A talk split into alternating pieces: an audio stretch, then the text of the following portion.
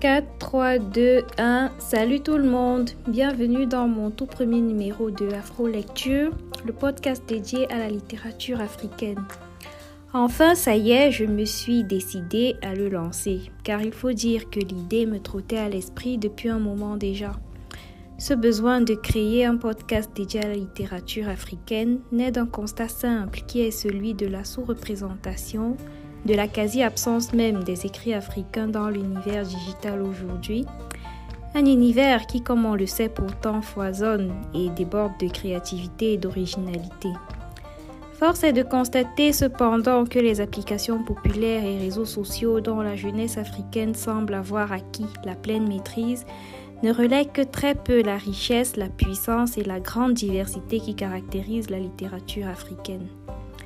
C'est un fait qui traduit malheureusement le désintérêt croissant pour la littérature dont l'Afrique jeune souffre énormément.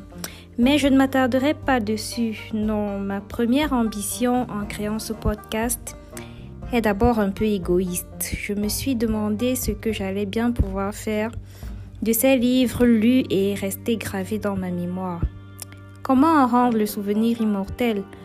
Juste en les racontant autour de moi à ceux qui en manifestent un minimal intérêt, je voulais faire un peu plus que ça. Et donc, naturellement, j'ai pensé au podcast. J'en écoute régulièrement plusieurs et je trouve le mode de communication plutôt excellent. Ensuite, au-delà de cet aspect égoïste, je me suis dit que oui, ça pouvait peut-être aider ces personnes qui, comme moi, avaient fouillé en vain dans des applications audio des résumés ou des critiques de romans africains en vain. Alors pourquoi ne pas partager? Sans être une bibliothèque vivante, je me suis passionnée pour la littérature africaine depuis très jeune. Et en termes de classiques, j'en ai lu quand même un bon rayon.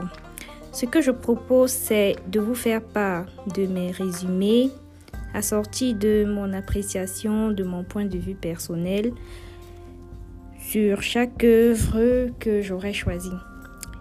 C'est une entreprise, un partage qui me tient à cœur. J'espère que vous apprécierez car, comme le dit le dicton, lire, c'est rêver les yeux ouverts. Merci à tous et à la prochaine.